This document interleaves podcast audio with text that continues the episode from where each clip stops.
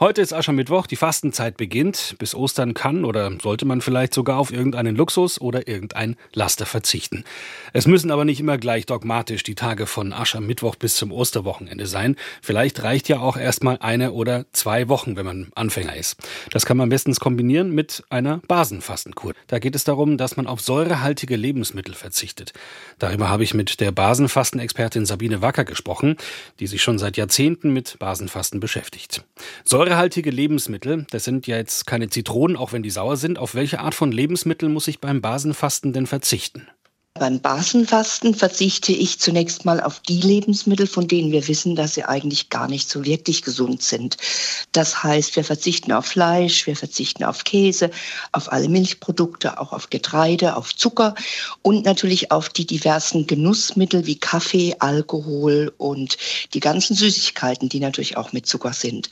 Und die Lebensmittel, die basisch wirken, sind dann tatsächlich Obst, Gemüse, die meisten Nüsse und Kräuter kommt einem vielleicht etwas wenig vor, ist aber unterm Strich dann doch ganz schön viel, wenn man mal guckt, was man daraus zubereiten kann.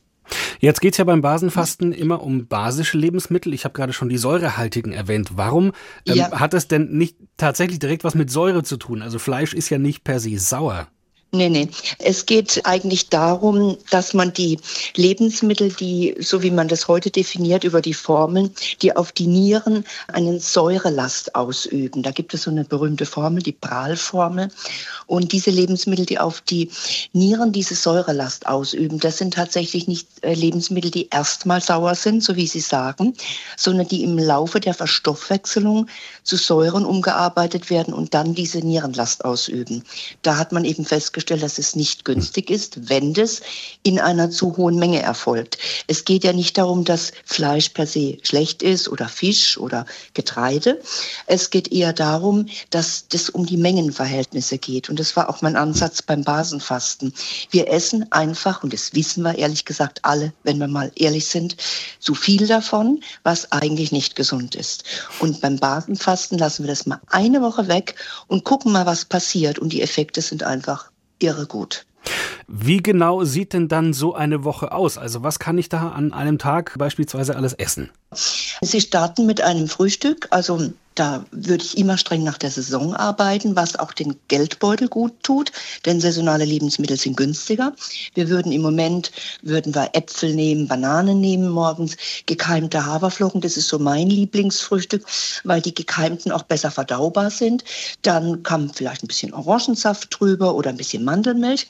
Dann gibt es mittags einen schönen knackigen Salat, ebenfalls nach der Saison, mit einem Dressing, das kein Essig, sondern eben Zitrone oder Orange enthält. Dann gibt es eine Suppe oder ein Gemüsegericht und am Abend noch mal eine Suppe oder ein Gemüsegericht. Es gibt auch Menschen, die machen sich zusätzlich zur basischen Ernährung noch Einläufe. Was bringen mir die tatsächlich? Na gut, es ist dieser Gedanke, der vom Fasten herkommt, dass man möchte ja auch beim Basenfasten den Körper entlasten. Und es gibt halt viele Menschen mit Verdauungsproblemen, die zum Teil Altlasten mit sich rumtragen. Wenn der Darm erstmal gereinigt wird, zu Beginn der Kur.